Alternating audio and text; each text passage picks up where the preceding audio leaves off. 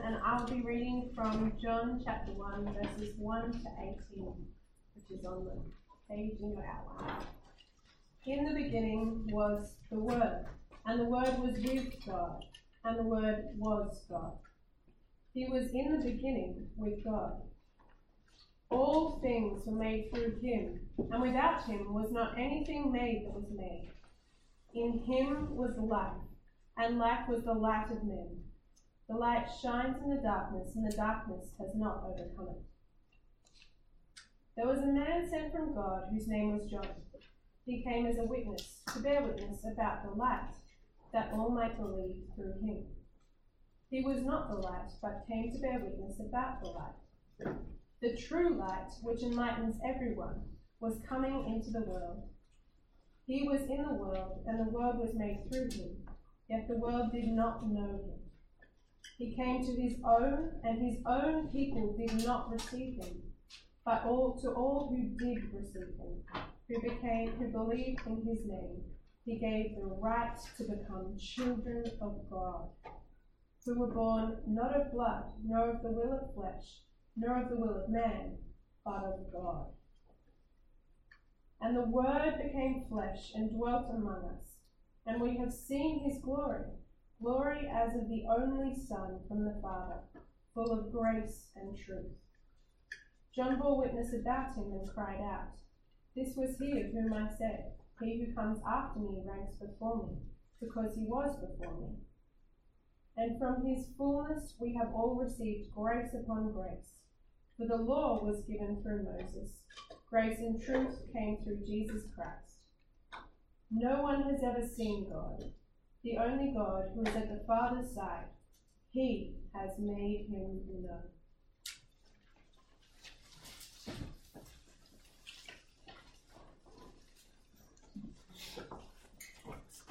Uh, hi there, it's really good to see you here and be with you this morning. Sorry, this Savo, this afternoon. I want to add my welcome to Sam's, especially if it's your first time to Uni Bible Talks. Uh, you're all very welcome here today. Um, my name's John, and I'm part of the Uni Bible group. And just to state the obvious up front, ours is no small topic for today, is it? The meaning of life. The meaning of life. It's a bold claim for anyone to make, but all the more so because today's is absolute. Absolute. Not relative, as in find your why, but today we shall hear that Jesus is why we live. Now, just to be upfront at the start, I want to be uh, transparent. That's how we are at Uni Bible Group, and upfront about how we're going to end today's talk. At the end of this talk, I'm going to invite each of you to pray to God. Uh, we're going to use the words of a prayer that's printed on the paper that you have with you.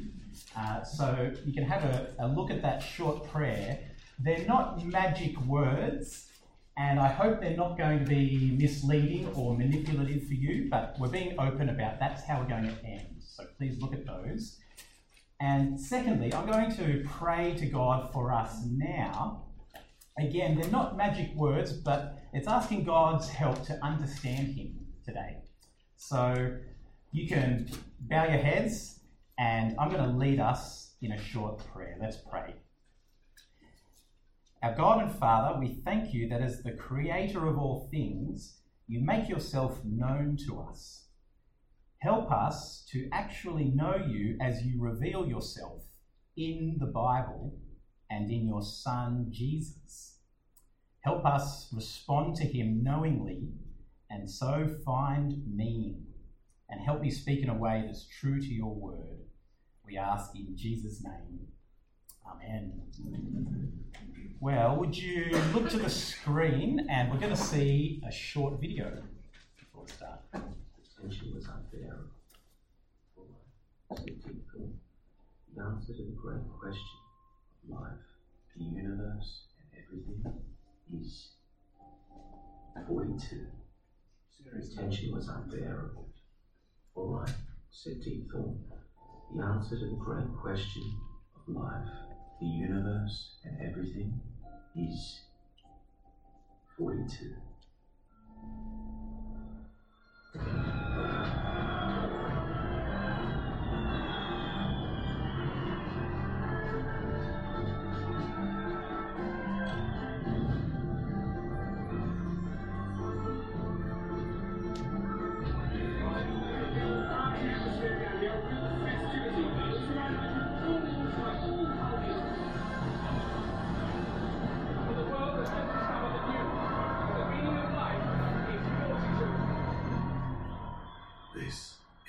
Is the answer.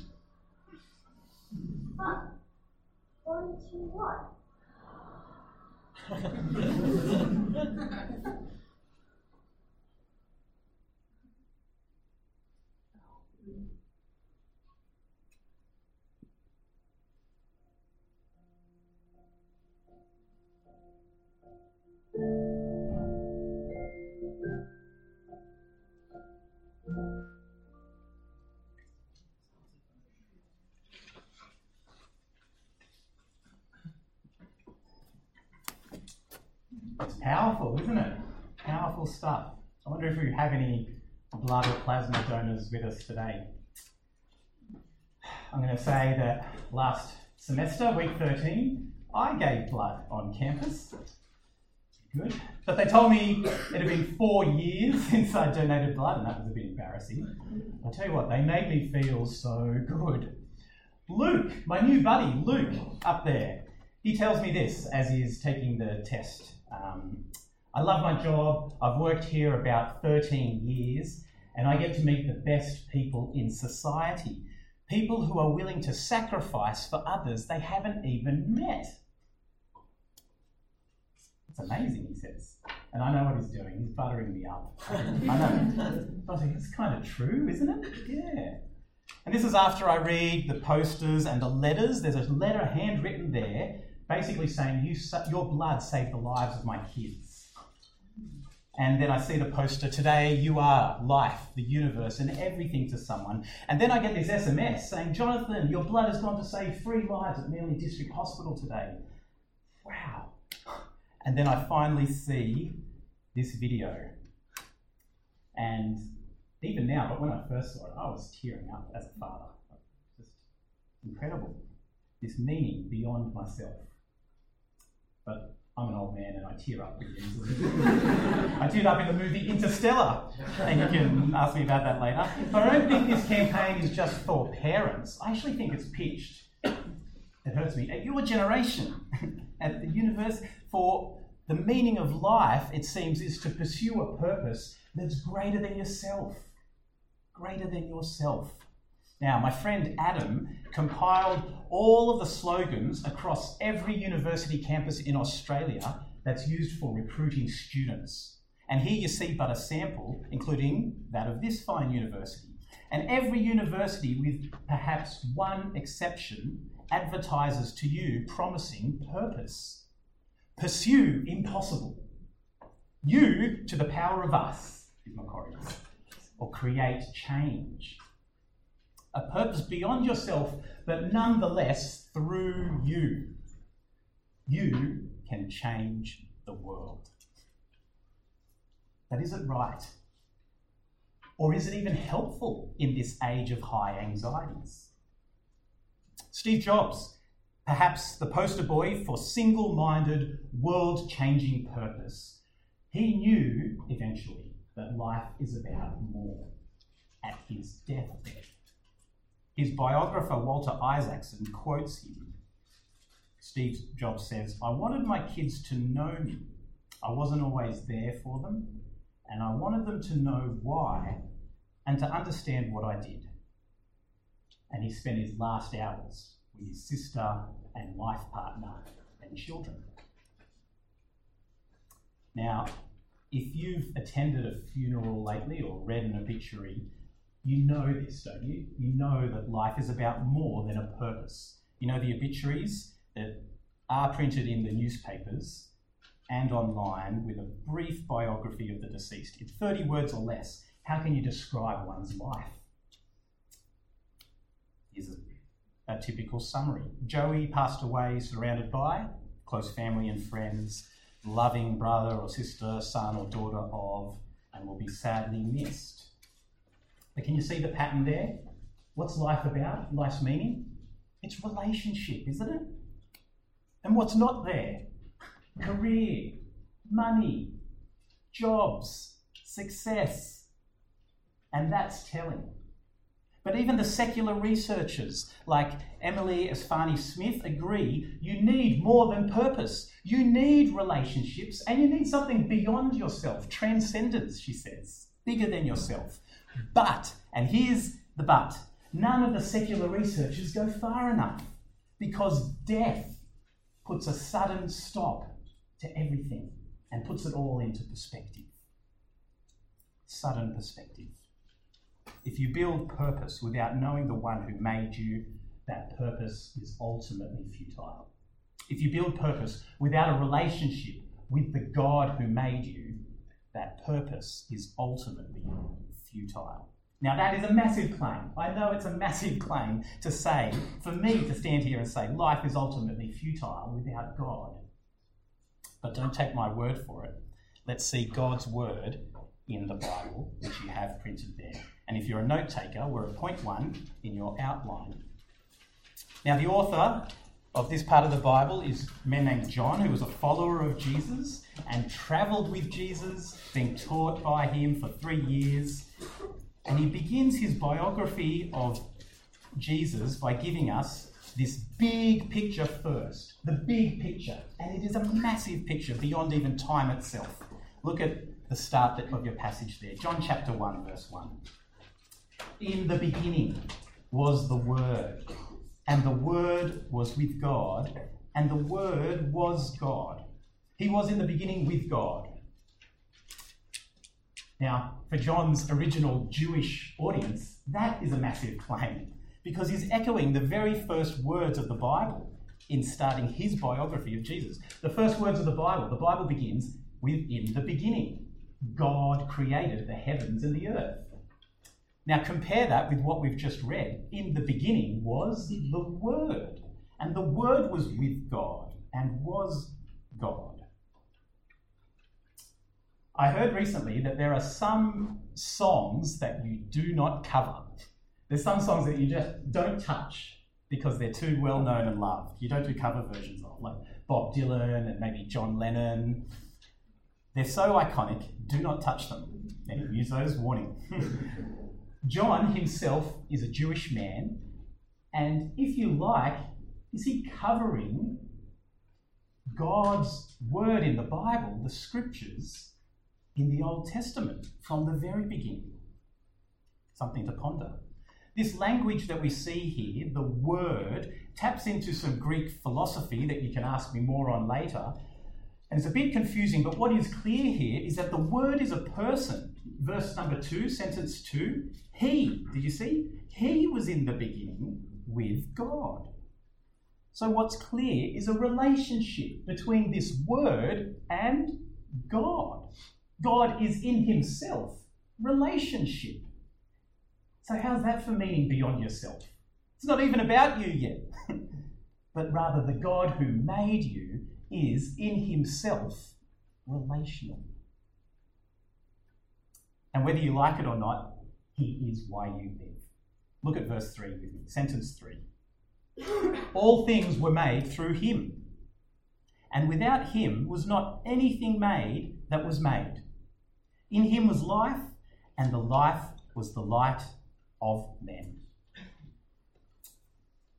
Hmm.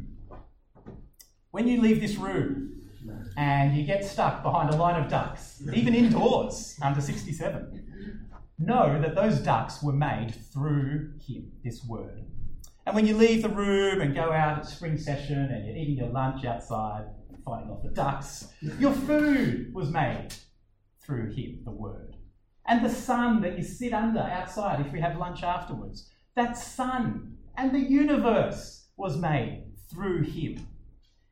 And when you have that lecturer in Hope Theatre that you can't understand, even that lecturer was made through this word. If life and the universe and everything was made through him, life's meaning must be found in him. Life's meaning isn't 42. Cute.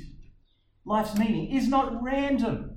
Life's meaning is not for us to write ourselves, but in Him who made us. All things were made by Him and for Him, says the Bible. So whether you like it or not, He is why you live. He's why you're alive. But there's a hint that not everyone does like it in verse number five. Sentence five, there's conflict between Him, the light, and the darkness which is not overcome it. And we'll come back to that. But amazingly, this maker of all things enters the world he has made. Look with me at verse 9, sentence 9. The true light, which enlightens everyone, was coming into the world. And verse 14, number 14, and the Word became flesh and dwelt among us. And we have seen his glory, glory as of the only Son from the Father, full of grace and truth. Wow. He enlightens everyone. It's not an inner illumination, or it's not just for those few who are interested. It's a true light, it's an objective, ultimate light. Now, this is hard to fathom. So, how can we fathom a true, ultimate, objective light in this world? Hmm. I love the FIFA World Cup of soccer, the intensity of the matches, but there is controversy, always, isn't there? Yes, I know there's the diving and the acting, but there's this thing called VAR, Video Assistant Referee, and it was his first use in any major tournament of this scale, and some say it was too early. Now, Australia versus France, the opening match for both teams, big match. France were the winners, so we know how it all went. But nil nil at half time. Yeah, Australia doing well. Half time. In the 58th minute, Paul Pogba from France slots a pass through to that guy, Antoine Griezmann. And the Aussie defender on the ground there makes a slide tackle. A goal saving tackle, some would argue.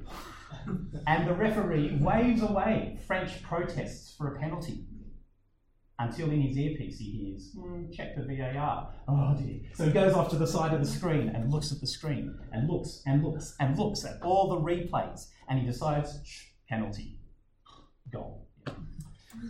This Aussie, Josh Risdon, has the honour of being the first player ever involved in World Cup VAR use.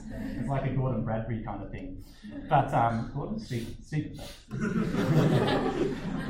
VAR is meant to do one thing, just one thing correct clear and obvious errors.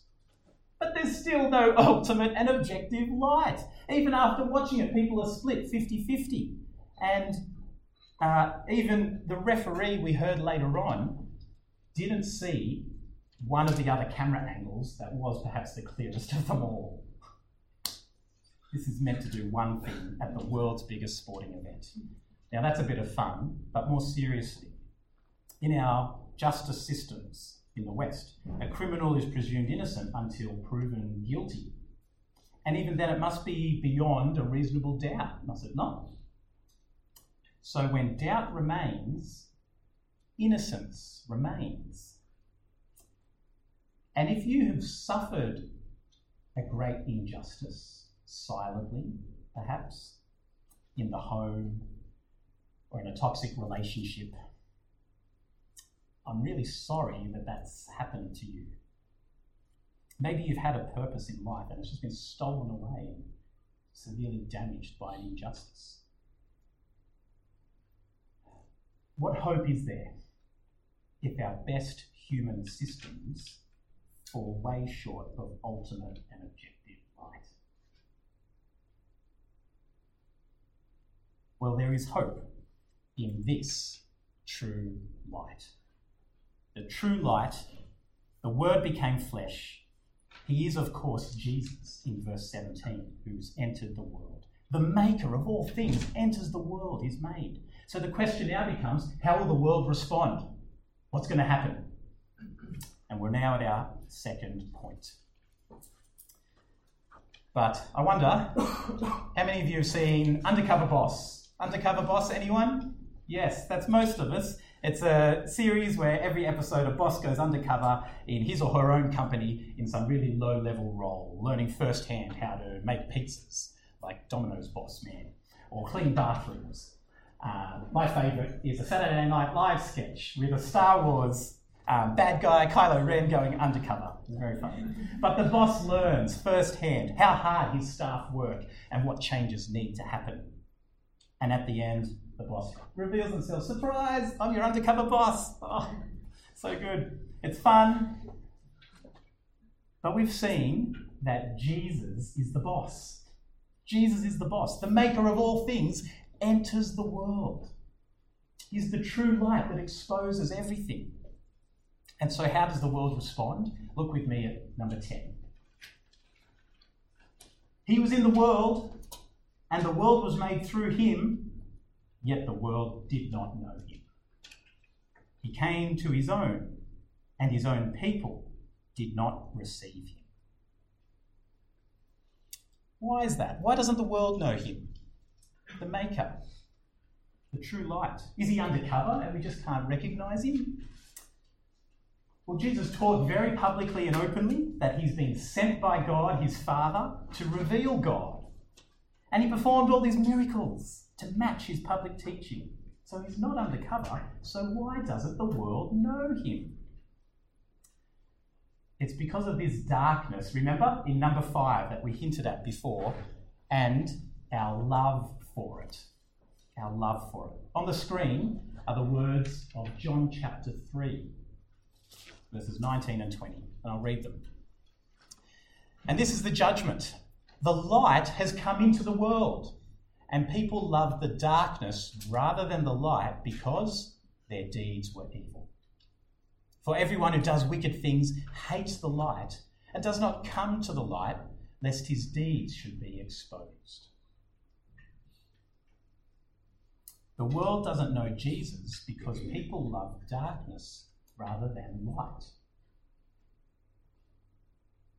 What evil deeds do you not want exposed? Because we all have them.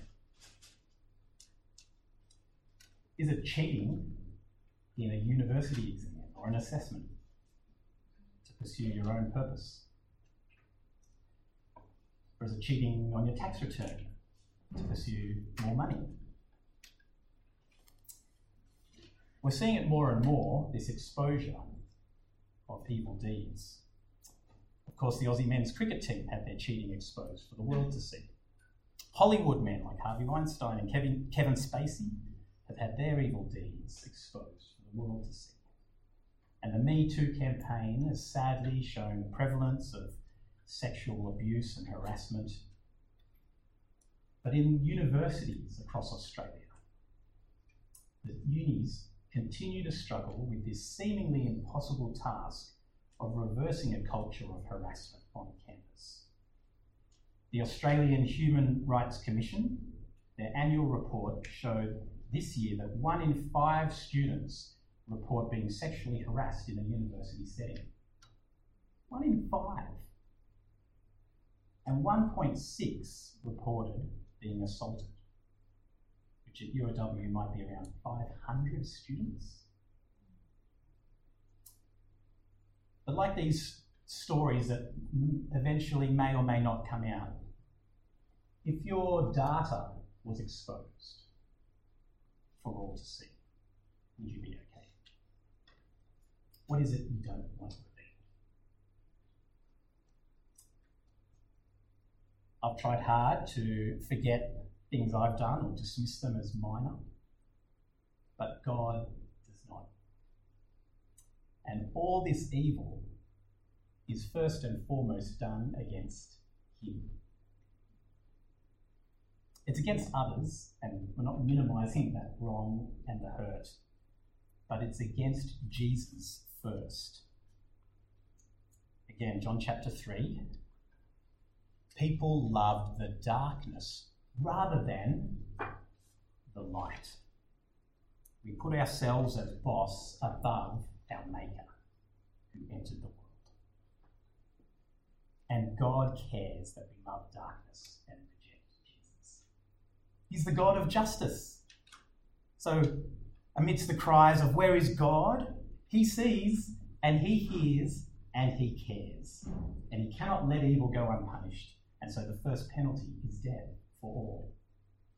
But secondly, he cares so much, so much so that Jesus teaches, more than anyone else, the reality of hell that awaits all of us if left to our own love of darkness if left to our own evil deeds and chasing of purpose without Him. change the world. Change it more than Steve Jobs. But its futility will be judged when done in opposition to God.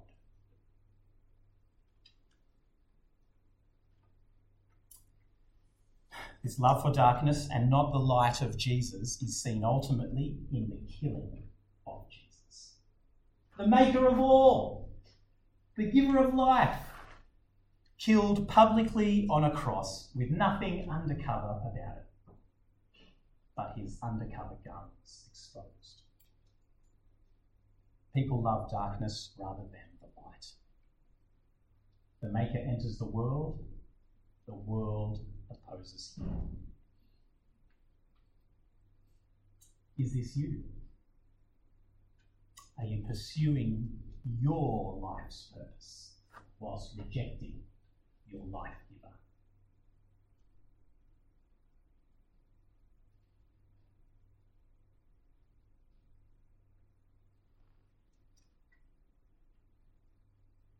The point number three is that there's good news. It was for this purpose, this purpose, that God sent his Son into this world. The most famous verse in the Bible is John 3, verse 16. For God so loved the world that he gave his only Son, that whoever believes in him should not perish, but have eternal life. If you read through John's Gospel, which we have copies and we love to read it with you, if you read through John's Gospel, you'll see that Jesus always obeyed God his Father. So his death was a gross injustice. Yet it was God's plan to give his Son to die in our place.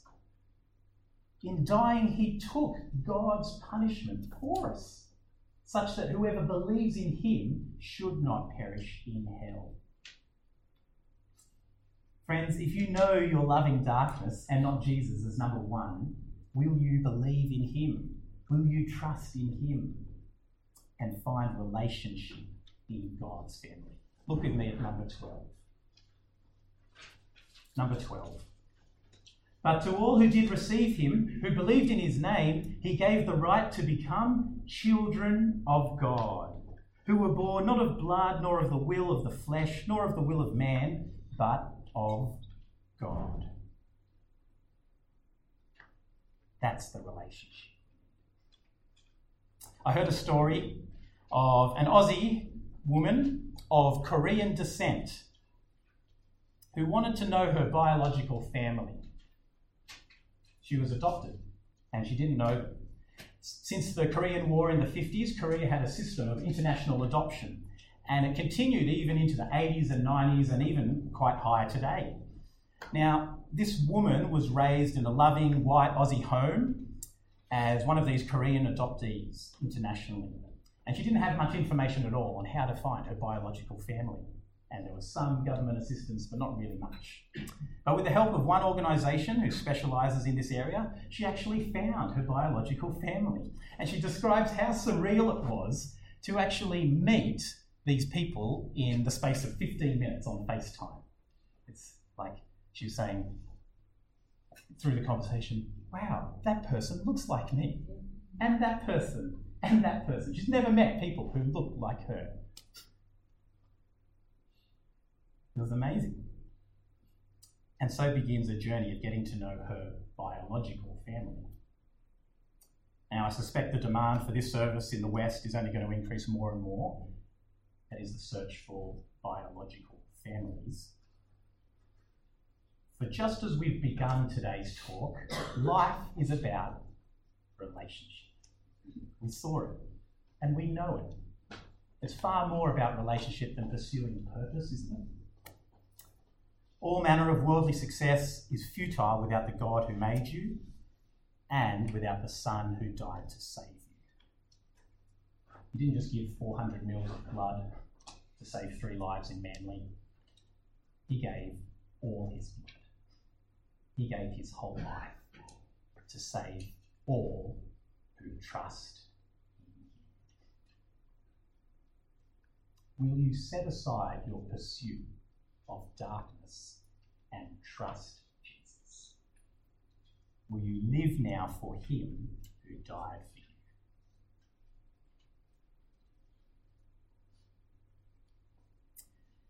How would you like your life summarized in 30 words or less?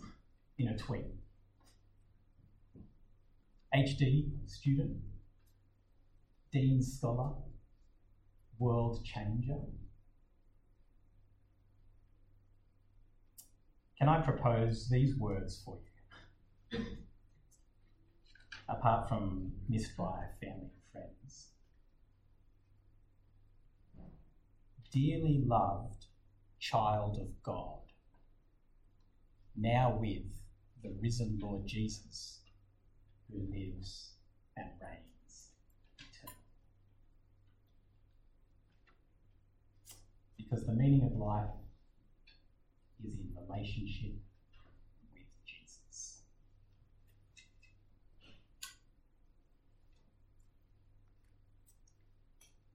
If today you want to trust Him and make your life's purpose to live for Him, I'm going to invite you to pray that prayer that I indicated is on the paper. So please, let's all turn to that prayer on the paper. And I'm going to pray through that prayer slowly, one line at a time. And to make it your own prayer, you can simply repeat each line quietly in your heart and know that God hears you. So let's all bow our heads and I'll lead us in praying this prayer to God as our Father. Heavenly Father, I admit I have rejected you. I have chased my own life's purpose whilst rejecting you, the life giver.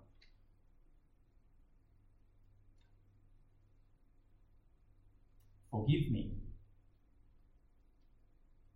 Thank you that Jesus died for me to take the punishment I deserve.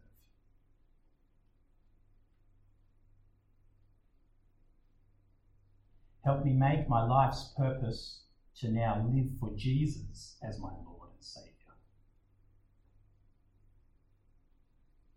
As one of your children.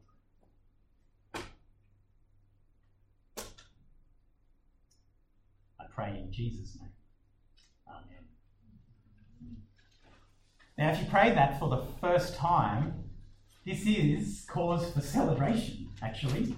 And we'd love to celebrate with you, but help you make your life's purpose now to live for the one who died for you. So uh, I think we'll have some instructions on a response card, but if you could at least indicate that you prayed that prayer for the first time on that card appropriately and speak to the friend who you came with or speak to one of us, by all means, ask, speak to me afterwards, and we'd love to help you follow Jesus.